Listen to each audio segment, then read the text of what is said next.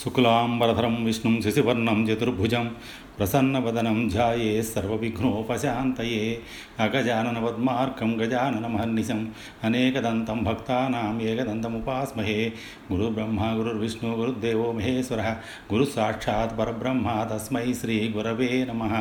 నారాయణం నమస్కృత్య నరం చైవ నరోత్తమం దేవీం సరస్వతీం వ్యాసం తతో జయముదీరయేత్.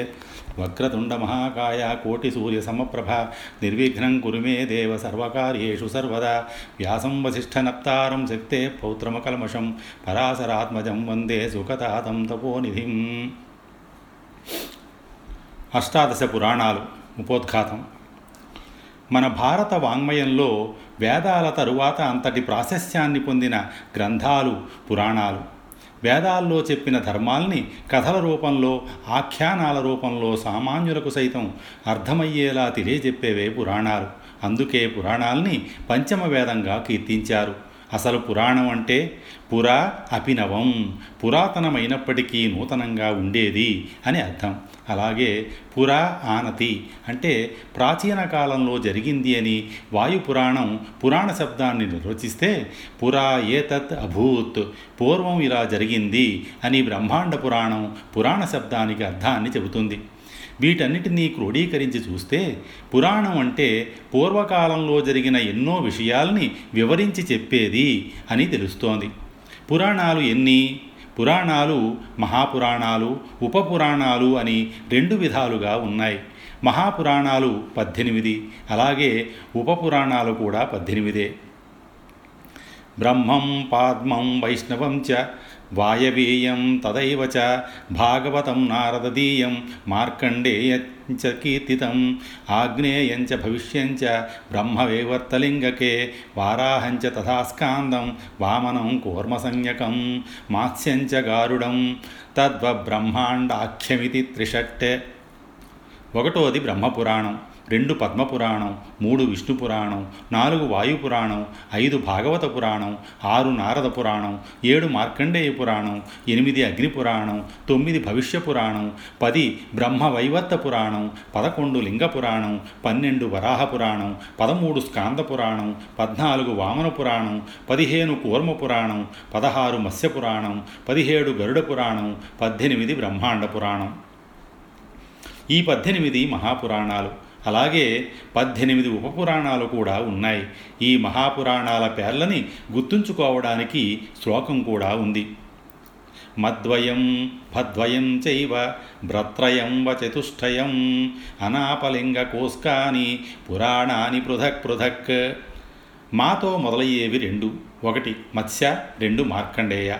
భాతో మొదలయ్యేవి రెండు, ఒకటి భాగవత పురాణం, రెండు భవిష్య పురాణం. బ్రాతో మొదలయ్యేవి మూడు, ఒకటి బ్రహ్మపురాణం, రెండు బ్రహ్మవేవర్త పురాణం, మూడు బ్రహ్మాండ పురాణం. వాతో మొదలయ్యేవి నాలుగు, ఒకటి వాయుపురాణం, రెండు విష్ణు పురాణం, మూడు వామన పురాణం, నాలుగు వరాహ పురాణం. ఆ అగ్ని, నా నారద, పా పద్మ, లిం లింగ, గా గరుడ, కు కూర్మ, స్కా స్కాంద, ఇలా మొత్తం పద్దెనిమిది పురాణాలు. పురాణాలు విష్ణు స్వరూపం.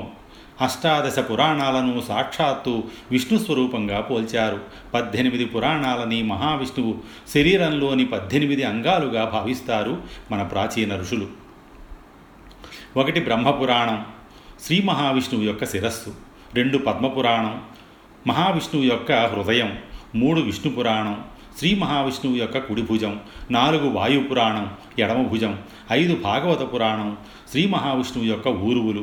ఆరు నారద పురాణం, విష్ణువు యొక్క నాభి. ఏడు మార్కండేయ పురాణం, కుడిపాదం. ఎనిమిది అగ్నిపురాణం, ఎడమపాదం. తొమ్మిది భవిష్య పురాణం, కుడి మోకాలు. బ్రహ్మవేవర్త పురాణం, ఎడమ మోకాలు. పదకొండు లింగ పురాణం, కుడి చీలమండ. పన్నెండు వరాహ పురాణం, ఎడమ చీలమండ. పదమూడు స్కాంద పురాణం, మహావిష్ణువు యొక్క కేశాలు. పద్నాలుగు వామన పురాణం, చర్మం. పదిహేను కూర్మ పురాణం, పృష్ఠభాగం. పదహారు మత్స్య పురాణం, శ్రీ మహావిష్ణువు యొక్క మెదడు. పదిహేడు గరుడ పురాణం, మహావిష్ణువు యొక్క మాంససారం. పద్దెనిమిది బ్రహ్మాండ పురాణం, శ్రీ మహావిష్ణువు యొక్క ఎముకలు. పురాణ లక్షణం.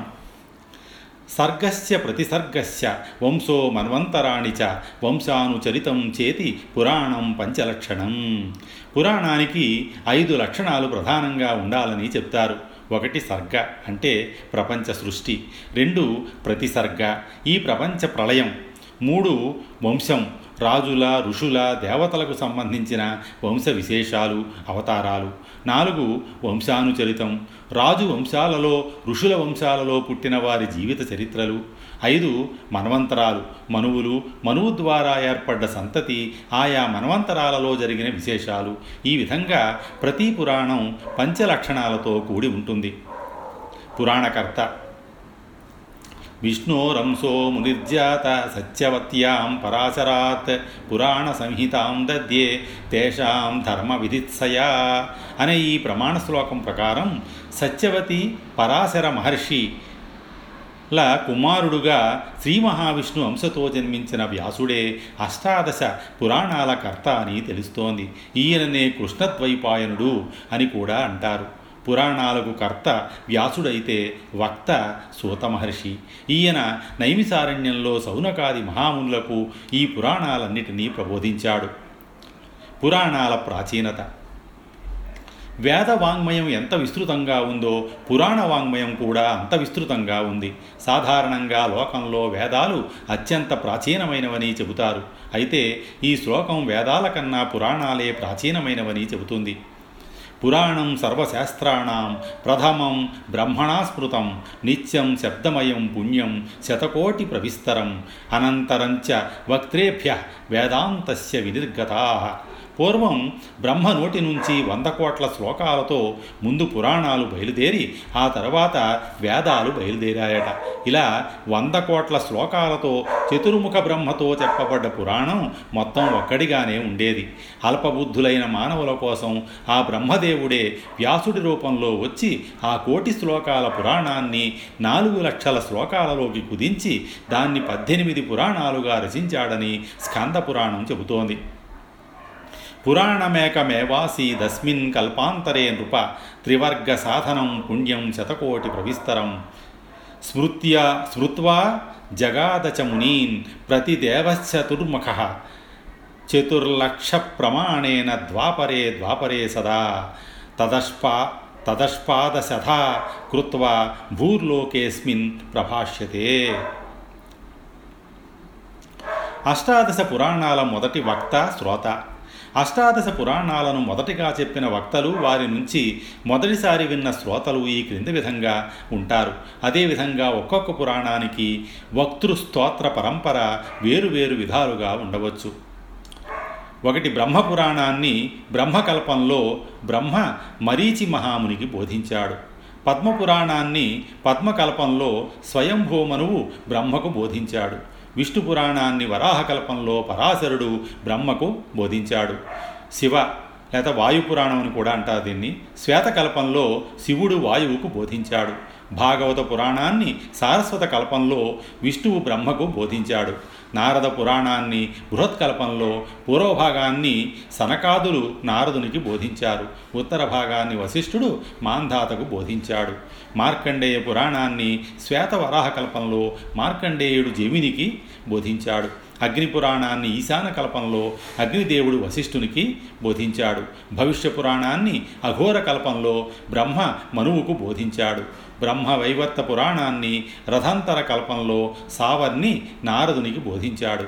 లింగ పురాణాన్ని కల్పాంత కల్పంలో పరమశివుడు నారదునికి బోధించాడు. వరాహ పురాణాన్ని మనుకల్పంలో విష్ణువు పృథ్వీకి బోధించాడు.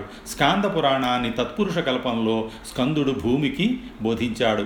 వామన పురాణాన్ని కూర్మకల్పంలో బ్రహ్మ పులస్య మహామునికి బోధించాడు. కూర్మ పురాణాన్ని లక్ష్మీకల్పంలో విష్ణువు పులస్య మహామునికి బోధించాడు. మత్స్య పురాణాన్ని సప్తకల్పంలో విష్ణువు మనువుకు బోధించాడు. గరుడ పురాణాన్ని గరుడ కల్పంలో విష్ణువు మనువుకు బోధించాడు. బ్రహ్మాండ పురాణాన్ని భవిష్య కల్పంలో బ్రహ్మ మనువుకు బోధించాడు. పురాణాలు ఎందుకు చదవాలి? పురాణ శ్రవణే శ్రద్ధా యస్య స్యాద్భా తరస్వమం తస్య సాక్షాత్ ప్రసన్న స్యాత్ శివో విష్ణుస్య సానుగః యత్స్నాత్వా పుష్కరే తీర్థే యాగే సింధౌ చ సంగమే తత్ఫలం ద్విగుణం తస్య శ్రద్ధయా వై శృణోతి యః ఏ పఠంతి పురాణాని శృణువంతి చ సమాహితాః ప్రత్యక్షరం లభంత్యేతే కపిలా దానజం ఫలం అపుత్రో లభతే పుత్రం ధనార్థీ లభతే ధనం విద్యార్థీ లభతే విద్యాం మోక్షార్థీ మోక్షమాప్నుయాత్ ఏ శృణ్వంతి పురాణాని కోటి జన్మార్జితం ఖలు పాపజాలంతు తే హిత్వా గచ్చంతి హరిమందిరం. పురాణాలు వినడంలో ఎవరికైతే శ్రద్ధ ఉంటుందో మరియు నిత్యము ఎవరైతే శ్రవణం చేస్తారో అటువంటి వారి విషయంలో శివకేశవులు మరియు వారి గణాలు సంపూర్ణానుగ్రహం ప్రదర్శిస్తారు. పుష్కర తీర్థాల్లో, ప్రయాగ మొదలైన నదీ సంగమ క్షేత్రాల్లో స్నానాలు ఆచరిస్తే ఏ విధమైన పుణ్యం పొందగలరో దాని రెట్టింపు పుణ్యం పురాణ శ్రోతలకు లభిస్తుంది. భక్తి శ్రద్ధలతో పురాణ పఠన శ్రవణాలు చేసేవారు కపిల గోవును దానం చేస్తే కలిగే పుణ్యరాశిని పొందగలరు. పుత్రులు లేనివారు పుత్రులను, దరిద్రులు ధనాన్ని, విద్యార్థులు విద్యను, మోక్షగాములు మోక్షాన్ని పొందగలరు. పురాణ శ్రోతలు తమ కోటి జన్మల పాపాలను దూరం చేసుకుని చివర్లో శ్రీమన్నారాయణమూర్తి సాయుధ్యం పొందగలరు. పురాణ వైభవం. అష్టాదశ పురాణానాం నామధేయాని యః పఠేత్ త్రిసంధ్యం జపతే నిత్యం సో స్వమేధ ఫలం లభేత్. ఈ అష్టాదశ మహాపురాణాల పేర్లను ఉదయ, మధ్యాహ్న, సాయంకాల సమయాల్లో ఎవరైతే పఠిస్తారో వారు అశ్వమేధ ఫలాన్ని పొందగలరని భావం. స్వస్తి. శ్రీ ఉమామహేశ్వర పరబ్రహ్మార్పణమస్తు.